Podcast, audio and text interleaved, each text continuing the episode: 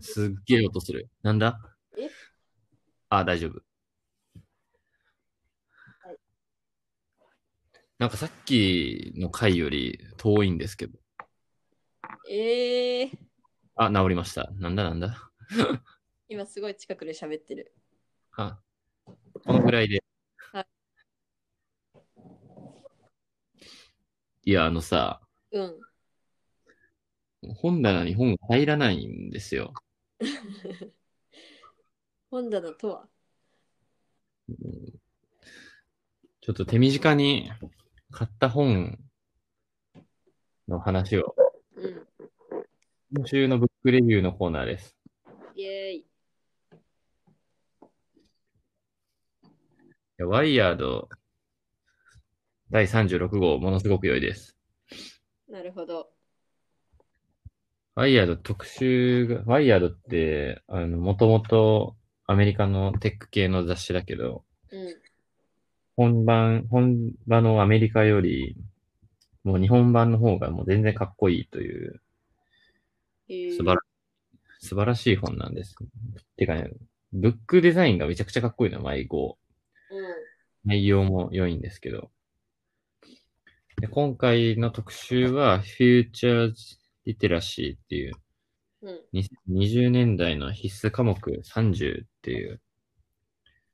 これがですね、えーっと、なんとか学っていう、その学問うん。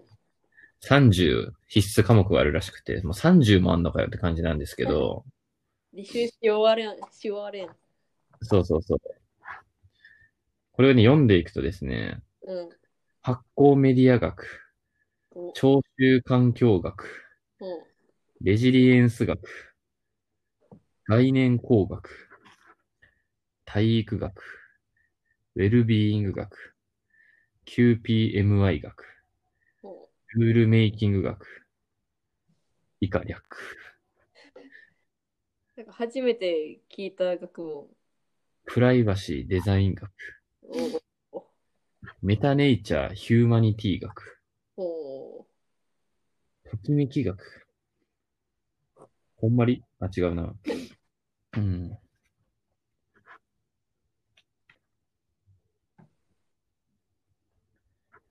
ちょっと、2020年が、履修中に終わるんじゃないかという、ううん、感じですね。ん。21年の履修科目が出てくるわけでしょいや、まあ、20年代だから、あ、誰か。そう、代、うん。よかった。まあ、一科目3年で、三 一年で3個学んだらギリギリ間に合うという感じですね。頑張っていこうね。QPMI ってなんだ QP コアゴールド。。アルファはいクエスチョン、パッション、ミッション、イノベーション。やばそうやな、これ。みみんなどうしよう、うんブックデザインがすごいの、良いので、相変わらず、みんな本屋で見てね。う次です。ん。はい。えー、GA ジャパンうん。特集、えー、東京1970-2020、100の建築。うん GA ジャパンってグローバルアーキテクチャジャパンっていうこう矛盾したタイトルの雑誌なんですけど、えっとですね、建築雑誌ですね。うでん、これが、1970年に始まったので、今年で50年らしいんですよ。おお。すごいです。建築専門雑誌で50年ってやっぱすごい。うん。そんで、えー、50年の、この、その50年で、の東京の、にある100の建築うん。をまとめてますと。ほいほい。東京の建築といえば、何を思い浮かべます東京タワー。 そういえば、いや、いや東京タワーも建築だし、うん、合ってます、合ってまえー、なんだろす。建築家の人は、こう、代々木のね、体育館とかね、う。ああ、それは思った。丹下健三の、うんうん。あの、東京か、聖マリアカテドラルとかね、うんあるじゃないですか。うん。他にはえー、あと一個ちょうだい、あと一個。あと一個、あと一個。あと一個。うん。えー、えはい。タイムアウトです。じゃあ、東今の3つの共通、ー、みゆみゆ青山店。いいとこ来た。お、嘘。うん。いや、つまりですね、今、東京タワーって言ってくれたじゃん。で、俺が、聖マリア大聖堂と代々木って言ったじゃん。うん。これはね、1970年より前に立ってるんですよね。うん。でこうつまり、1970年から2020年って、まあ、特に70年代、80年代、90年代とかで日本がこうぐっと成長してる時代なわけじゃん。うん。でその時代に東京に対した建築立ってないんじゃねえのっていう説がね、ありまして、うん。こう、20世紀の日本の名建築とかを見ても、例えばその、香川県庁舎とかさ、あの、丹下健三のね、うん。とか、安藤忠雄の住吉の長屋とかさ、うん。あとは、仙台メディアテイクとかさ、うん。東京にはってなってくるんですよ。ほ東京って大した建築なくねっていう。う。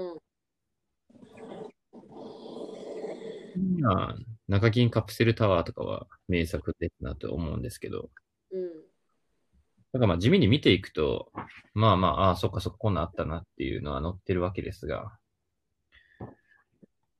で、こうマップが載ってるわけですよ、最後に。写真がバー載ってて、最後最初最後最後かなうん。で、こう地図見たら、ああ、ここにいっぱいあるねって思ったんですけど、東京の名建築マッピングされてんの。うん。さあ、それはどこですかっていうと、表参道ですね。ああ、ですよね。はい。うんプラダブティック、オマーン表参道、ディオール表参道、トッツ、うん。ルイ・ヴィトン、うん。メゾン・メス、ミュウミュウうん。ミュウミュウミュウミュウ乗ってんのか乗るでしょ。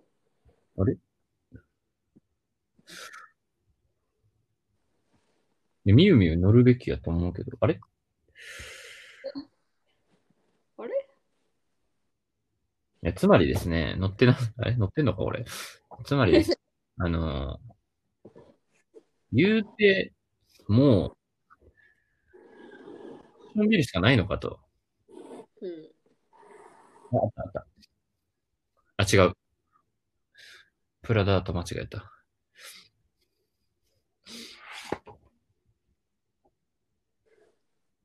っていうのが分かって面白かったです。なるほど。まあこれ一冊だったら、あの、東京に建築旅行くときには、こう、巡れるんで、うん、買ったらいいと思います。わかった。続きまして、はい。えー、よいしょ。ケットちゃんの息吹ですね。これ、知ってる知らない。私も知りませんでした。あのー、SF 小説家ですね、テッドちゃんは。ああ、絶対交わらないな。メッセージっていう映画は知らない。よし、OK。 SF と全く交わったことない人生。確かに。全然話聞いたことない。うん。ミステリー、ファンタジー、SF、あと一個なんだ、ジャンル。えミステリー、ファンタジー、ホラー。萌えちゃんは、ファンタジー生きてきたのは、うん。そうでもない。ファンタジーかな。ミュージカル寄りのファンタジーかミュージカル寄りのファンタジー。そうだよね。な。でもアニメも撮ってないし、確かに。やめっちゃ偏りすぎだなって最近思う。いいうん別にいいと思います。なんか、その、この6人で暮らしててさ、ムービーナイトしようぜって言った時、自分だけ全く好み違って、すごいなって思う。いや、いいじゃん。めっちゃいい、いい話だと思います。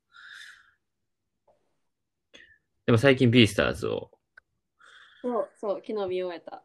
ああ、素晴らしい。で、アニメをね、全部見た。素晴らしい。ネットフリックスライフをしてるんやったらね。うん。アニメをいっぱい見れる。はい。はいそう。テッドちゃん、あのー今、生きてる中で、最強の SF 小説家らしいんですよ。うん。で、あ、そうなんやと思って、しかも表紙とかめっちゃかっこよくて、うん。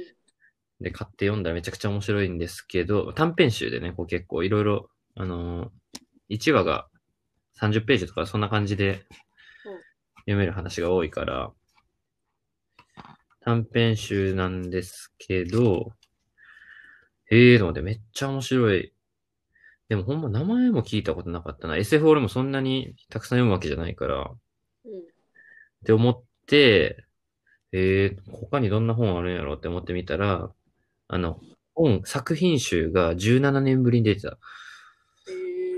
ええそんなに筆遅い人いると思って。で17年ぶりに出した本がめちゃくちゃ絶賛されてるって、もうなんかもうなんかと思って。しかもそのタイムトラベルとか、AI とか、あの、自由意志とかは結構、もう超 SF のフォーマットに乗っかって最先端の話も、古典の話も、なんか、自由自在という感じで、しかも読んだら、心が温か温かくなるというね、なんかもうすげえって感動してしまいまして、うん。一番好きな、なんか、40ページぐらいの、商人と錬金術師の門っていう作品が一番最初に載ってるんですけど、この話40ページぐらいで読める短編なのに、もう2時間映画を読み終わったかのような、見終わったかのようなすごい感覚がありまして、これは多分映画化されます。うん。うん読んでください。はい。 えーっと、続きまして、はい。ももうちょっと、もうちょっと。飽きてない、 大丈夫。 A&U の最新号が良かったです。チリの建築特集。ほうほチリといえば、あのー結構す、国として建築フィールドでは結構割と注目されている国でして、う。えー、うん。あのーアラベナっていう建築家が、建築界のノーベル賞と言われてるプリツカー賞も2、3年前に取ってて、えー、他にもラディックっていう建築家は、あの世界中にファンが多い。結構最近も日本で個展をやってて、なるほど。まあ一切意味がわからなかったんですけど、私は。一切意味わからんけどかっこいいっていう。何喋ってるのか全然わかんないけどかっこいいっていう。うん。でチリの建築のこの特集がまとめられてて、まあ、どういうムーブメント、あとね、アーキレイリーってチリのメディアなのよ。あ、そうなんだ。もうそうなんだって感じじゃん、なんかうん。でアーキレイリーって割割とその建築界にすごい影響を与えてるんで、うん。アーキレイリーがとか、まあ、アラベナとかがどうや、チリの建築界にどういう影響を与えたのかみたいな、っていう話とかも言ってて、まあ、作品も写真と図面見ててもすごい多彩だし、面白い。うん。これはあの A&U ってもともと毎月出てる月刊誌だけど、あの割と保存版ですので、なるほど。はい、えー、良いです。なんかね、あの、日本とね、の似てるわ、状況が。すごい社会問題に対してチームとか横のつながりとかグローバルなネットワークに取り組むグループの若手たちがいて、で、そいつらに対してちょっと上の世代の人たちはなんか、形がダサいみたいなうんことを言ったりするかん構造があったりとか、なるほどね。そうそうそう。割とその、チリの建築、まあチリってその社会情勢とかも割と不安定だけど、うんその中で頑張ってる建築の家の人たちの話を見ると、こう、ああ、まあ世界どこも似てるなとうん。いうのがナイスです。続きまして、はい。えっ、と、タイのプラブダ・ユンっていう人の新しい目の旅立ちっていううん。エッセイうん。タイのバンコクのすごい有名なカルチャーアイコンみたいな小説家の人が、フィリピンのすげえ、まだ魔女とかいるみたいな、近代化されてない島で、うん。島に行って思ったことみたいな話なんですけど、ほうほすごいまず想定がかっこいい。う。うん。最後で書かれた。で、これ、言論っていう出版社から出てて、で、最近、あのー言論のメディアで、この本の解説の話とかがあって、すごくなるほどって思い思いながら理解を深めて読めたんですけどね。こうて哲学書って、まあこれエッセイなんだけど、うん。旅の。哲学書ってなんか、これは哲学書ですっていうことを、その言論の出版社のトップだった人が言ってて、その人の完全な受け受け売りというか、全く同じことを言う話すと、今哲学の本って、誰も理解できない専門外の人とかでは、専門用語を、で語るような、こう狭い世界の話か、もしくは、なんか、ホモデウスみたいなね、こう、人類は AI によって次のステージへ超人の世界になるんだみたいな、もうあまりにでかすぎる話なのか、もうどっちかしかないみたいな。うん。で昔の哲学者の哲学とかを引用しながら、なんか今生きている人たちについてどうやって生きたらいいのかみたいな、まあ、そういうことを解く哲学のが本来の哲学のあり方だと思うん哲学者の書く本のあり方だと思うんだけど、そういう本がなくて、うん。でだからこれはなんかそういう都市でめちゃくちゃイケてたカルチャーアイコンみたいなイケメンの小説家が、うんち。ょっと都市に疲れて自然のことをもっと知りたくて、自然の島に行ったら、こう思ったみたいな。すごいうん等身大な、なんだその話はっていう話なんだけど、すごい哲学とかも引用しながら、とえーすごく誠実にそういう悩みとか思ったことみたいなのを書いてるいい本ですと。まあいい本なんですよ。やっぱり旅の本っていいんですよね、なんか。うん。もともとさ、俺もさ、前、もうはるか昔だけど、あの、まあ、ラジオでは多分言ってないんだけど、あの、村上春樹とかも小説もいいけど、旅エッセイがいいっていう話をうん。してたんする、思ってたんですよね。私は聞いたことがある。そう、多分ある。うん村上春樹が日本で飽きて、日本がちょっと嫌になって、ローマとかギリシャに逃げてた時期があったりとか、アメリカの大学に呼ばれてアメリカに住んだ時期のエッセイとかがね、すごくいいんですよ。うん。なんかね、こう、その現地の話を書く本が読みたいっていうよりは、うん。なんか違う環境に行った時に思うことみたいなね、こう、うん。を知りたいわけよね、人が。こう。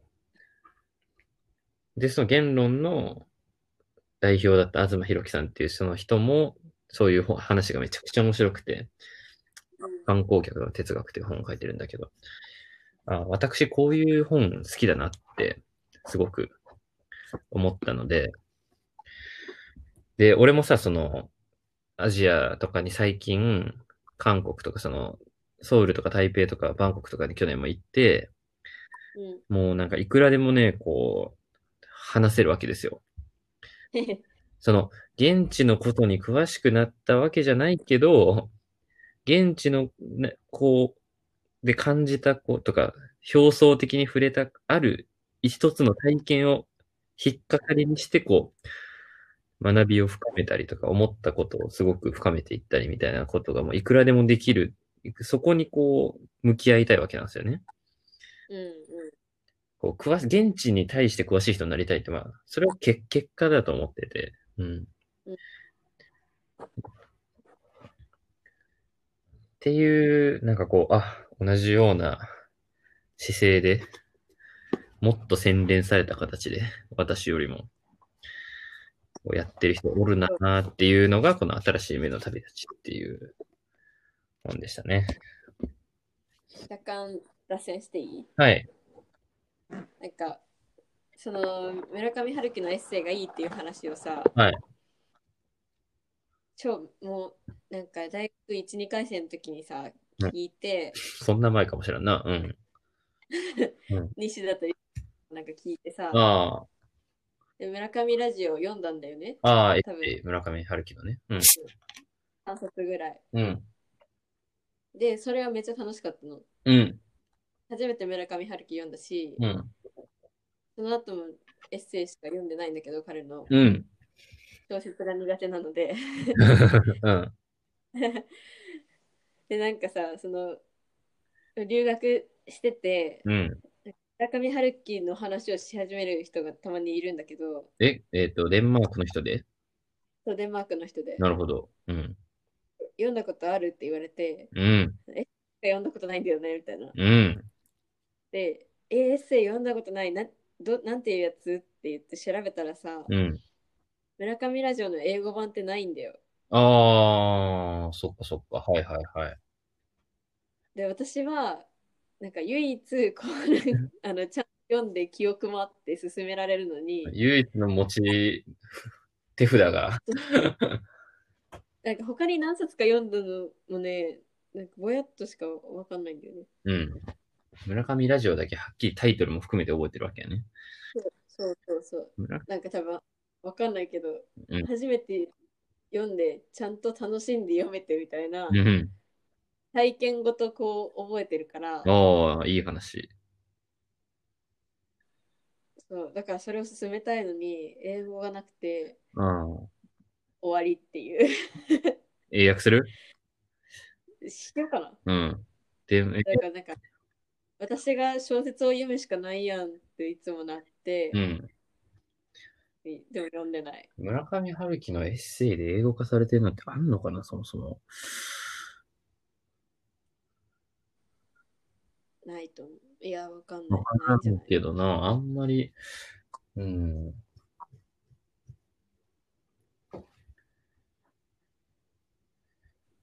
エッセイって、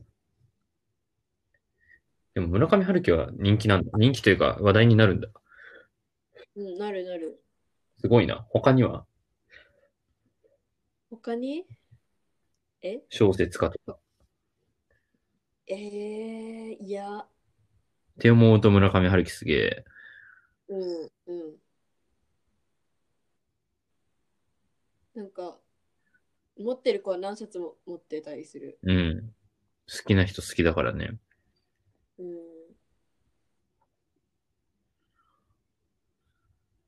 そうだね。他は聞いたことないかもね。うーん、すげえ、やっぱ、世界的作家なんだ。っていう、っていう話。はい。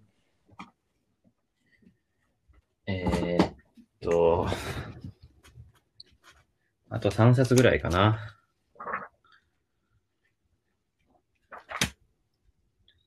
猪子さんと宇野さんのチームラボについての話、そ人類を前に進めたいっていうううん。批評家の宇野恒弘さんと、あの、チームラボの猪子さんが、あの、無限に対談してる本なんですけど、うん。チームラボさ、みんなもうなんか、チームラボの人気、もう凄まじいやん、今もうなんか。なんか、あらゆるメディアアートの中でも、メディアアーティストの中でもさ、なんかもう大衆的にの認知とかもなんかもう最強、もうぶち抜けみたいな状態になってしまってるんですけど、うん。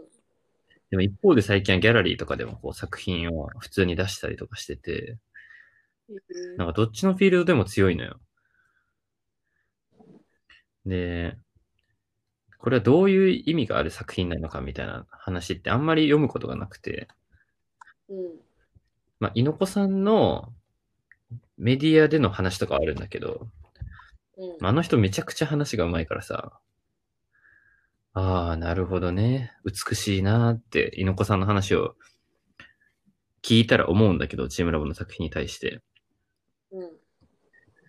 でも、その対談で批評家の人と話してると、批評家の人が、これはなんでこうなったのかとか、これはこういうところがすごく良いみたいな、あとはここがわからないみたいな話をこう客観視してるから、うんこのチームラボがなんですげえのかっていうのに、こう、批評家の方方の人がいることでこう向き合った本になってまして、おーしかも作品、なんかめちゃくちゃ美しいビジュアルがこう、ちゃんと写真も大量に入っててですね。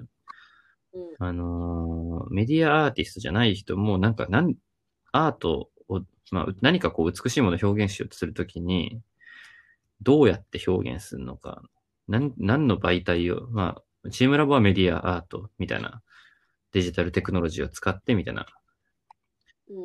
表現をするんだけど、どうやって表現するのかってね、すごいヒントが死ぬほどあるので、おすすめでうん。はい。す。ものすごく美しいです。はい。次はですね、えっ、と、玉木慎一郎、ついやってしまう体験の作り方。えー、人をいいタイトル。んいいタイトル。そう、人を動かす直感、驚き、物語の仕組み。うん。でこの玉木慎一郎さんっていう人は元任天堂企画開発者でして、うんあのーマリオとかね、ゼルダ、うん。ドラクエとかの使って、ポケモンとか。あのなんでこれがこんなに人々を熱中させたのかみたいな。っていう解説をするわけなんですよ。うん。これ要はですね、これは、あのーゲームデザインの本、ゲームデザインを説明しながら、こう、人々を熱中させたり、動かしたり、なんか、するための仕掛けの考え方とか、実際のテクニックみたいなのをすごくわかりやすく紹介してまして、つまりですね、こうユーザーエクスペリエンスのデザインの教科書なんですよ。なるほど。あ、こういう形で教科書出てきたかと思いまして。うん。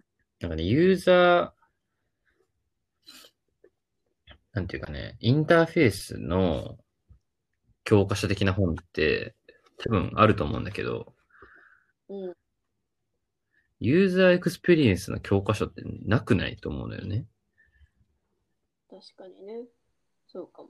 まあ、そういう若いデザインフィールドであるっていうこともあると思うけど、うん。あとは、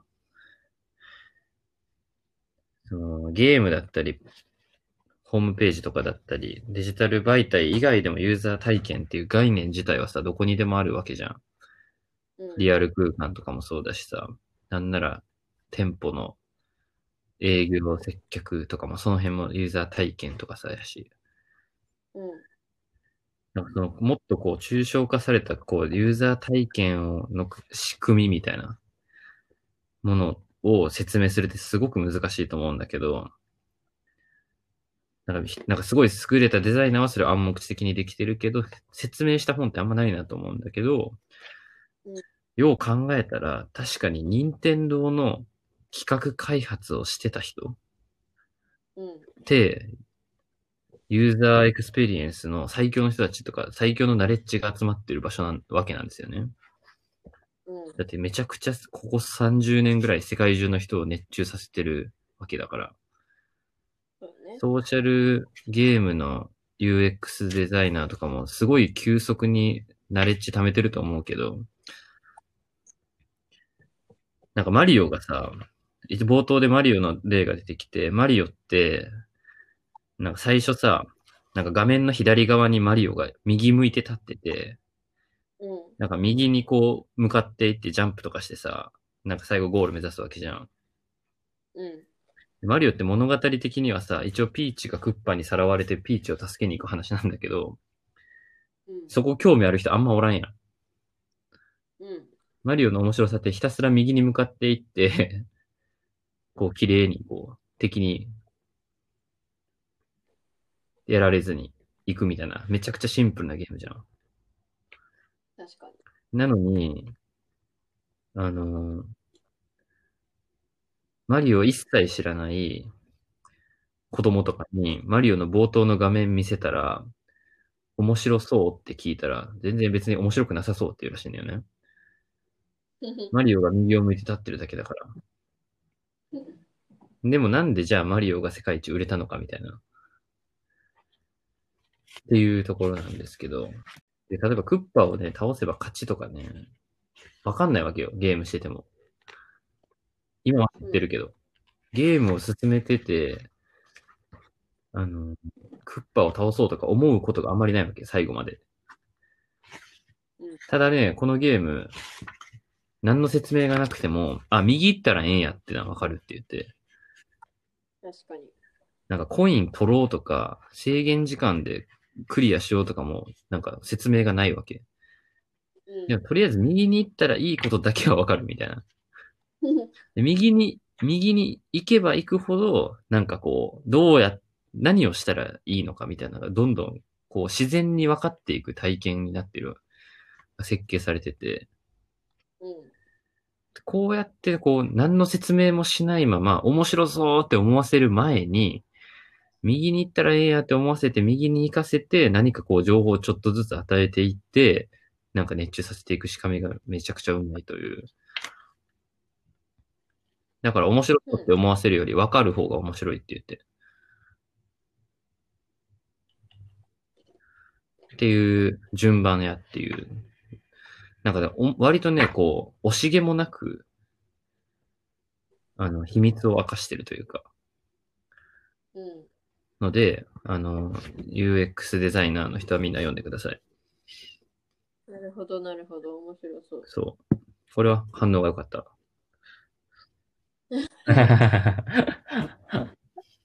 はい。ついやってしまう体験の作り方。面白いです。最後です。うん。えっ、と、ルシア・ベルリン、掃除婦のための手引き書。ルシア・ベルリンの短編集ですね、これはうん。これもですね、ルシア・ベルリンっていう人全く知りませんでして、私。えっ、と、表紙がかっこよくてこれも買ったんですけど、 ヘッドちゃんと一緒なんだけどね。これもど、これもまあ売れてるらしいと。あの、アメリカ文学の文学者でルシア・ベルリンって人うん。短編集で、アメリカでもほぼ数十年ぶりに再発見されたみたいな人らしくて、えーでなんかね、シングルマザーで、あのーパート、なんかね、短編集で、こう、300ページぐらいの中に20作品ぐらい入ってるから、1ページ10、あの、1は15ページぐらい長くて、みたいなうん。短そのぐらいの短編ばっかりなんだけど、あの、まず文章が死ぬほどかっこいい。文章、文章がうまい。まず文体がまず、あのーなんていうか、パンチラインが多いというか、うん。もうキレキレのかっこいい一言が多いんだけど、次にですね、あのー設定がこうリアルというか、あのーシングルマザーで、働、いろんなところで働いた、その働いてる先の話とか、シッターの、バイトをしてて、シッター同士の話とか、うん。仕事仲間関係の話とか、コインランドリーで、あの、酔っ払った年寄りのネイティブアメリカンに絡まれるとか、そういう話とか、うん。なんかね、こう、アメリカの中流以下の人の生活のリアルみたいな。あこれじプロテスタントなのにカトリックスクールに入れられていじめられた小学生の頃の話とか。うん。で、自分もアルコール依存症になって、みたいなね、こう、アメリカのリアルで、な、こう、タバコをす吹かす絵がめちゃくちゃ似合う女のかっこいい文学者の人の話みたいなね。うーん。で、この人もほとんど、こう、日本語でも作品が出てなかったから、みんなが調べたら、かっけーっていう反応がたくさんあって、それに興味を持った、持つ人は、こう、短い短編を、小説とかね、読まない人とかは、こう、おすすめです。短編しか読めない。短編でいいと思います。うん。以上ですか以上です。まあ、もっとあるんだけど、あの読み終わってないんで、うん。せめて読んだやつだけで。うん。最近、こう、読書ペースが上がって、あの、いい本がたくさんあるんで、たまにこういう、まとまって読んだ本の話をしようと思って。私も次回参加できるよね。読もう。本読んでんのそっちで読むことある今はね、なんか友達に、えっと、なんか、私この前オースでジェ、えーフェミニズムのイベントに行ったんだけど、ああ、感染爆発の直前くらいにね。そうそうそうっていう話を友達にしたら、なんか、え、私もフェミニスフェミニズム興味あるとか言って、うんで、インビジブル・ウェメンっていう本を貸してくれうて、ん。これはまだ読んでないんだけど、うん中身的には、なんか、自分の手に対してでかすぎる携帯だったりとか、あなんかあ、、なるほど。自分なんだろうトイレでめちゃくちゃ長時間並ばされるだとかああ。なんかそういう、結構デザインなんだね。ひうん、社会的なデザインもののデザインとかいろんなことを、うんによってこうジェンダーになんていうのいやバイアスの入った社会構造とかシステムとか。それを結構データとかを使いながら解いていくみたいな、いいですね。そう面白そうなんだよね。確かに。インビジブルウェメンで調べたら本と、あの、ファンタスティック4の女の人が出てくるわ。もファンタスティック4って知ってるう わかんアメコミの話。アメコミの中にインビジブルウーマンっていうキャラクターがいる。あ、じゃあそれなんだ。あれなんだ。あの、引用なんだ。ああ、そうね。うん。そのネタは分かってなかった。確かに、女性用トイレ並ぶよね。そう。アっホアホなんかなって思うよね。確かにそれ。ていう。でも結構分厚いんだよね。読めるかな。本をね、分厚い本をね、倒すコツがあって、うん。もうね、実際に分解するっていうのがね、いいんです よ。借りた本 小単位にばらしちゃうっていう。俺も文庫とかでも、いつでも買い直せる本でそれやるんだけど、を。あー短赤本。編、うん、エッセイとか、あの、短編の集の文庫本とかはもう、それでホッチキス止めして読んだりとかして。あとは、うん。その同じくフェミニズムの日にあった子うがん。教えてくれた、うん。 The Book on the Taboo of なんとかみたいな。On the Taboo Against Knowing Who You Are っうん。ていうアラン・ワッツの本。アラン・ワッツっていう著者うん。 The Book っていう本を勧めて、あ、アラン・ワッツって有名な人なんやな。なるほど。うん。なんか、その教えてくれた子はめっちゃ哲学ボーイで、うん。なんか、哲学者だ、アラン・ワッツ。うん。そうねすごいなんか、硬い本とかもすごい読んできたんだろうなっていう話し方をするんだけど、うんなんかこの本は割と読みやすい、なんか、その、硬い哲学の話ではないうし、んなんか人生をもうちょっと楽しく見れるようになるかもしれないみたいな、うん。言ってたから、で読み始めた。いいですね。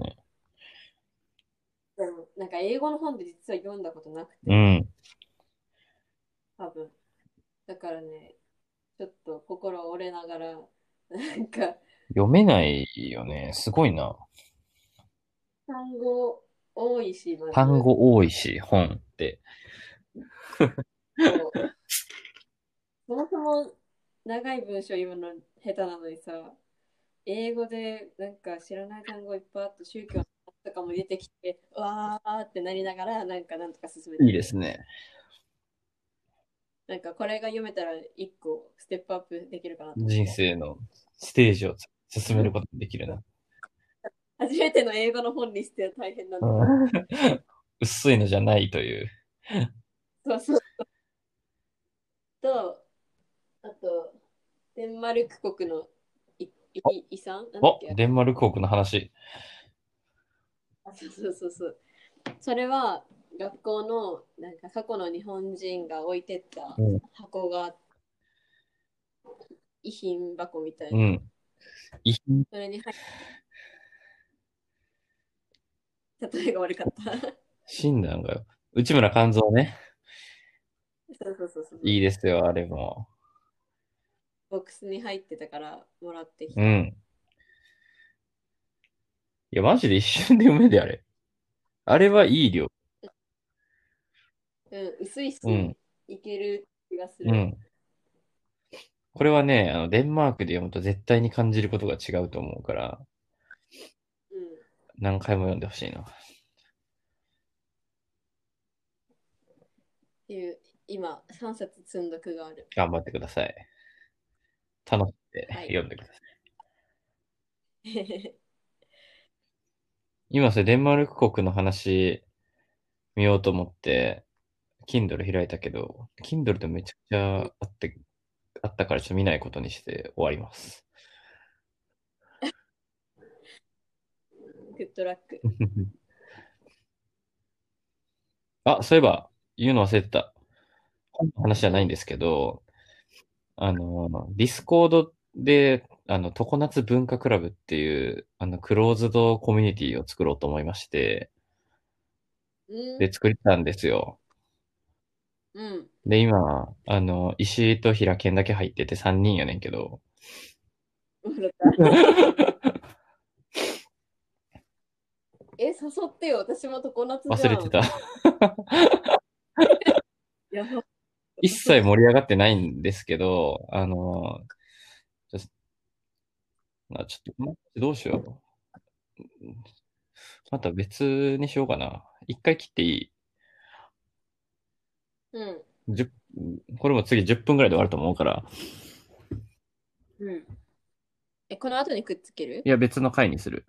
別の、あ別の回にしたいからちょっと切ろう。わかりました。本の話でした。ありがとうございます。じゃあ、チャオー。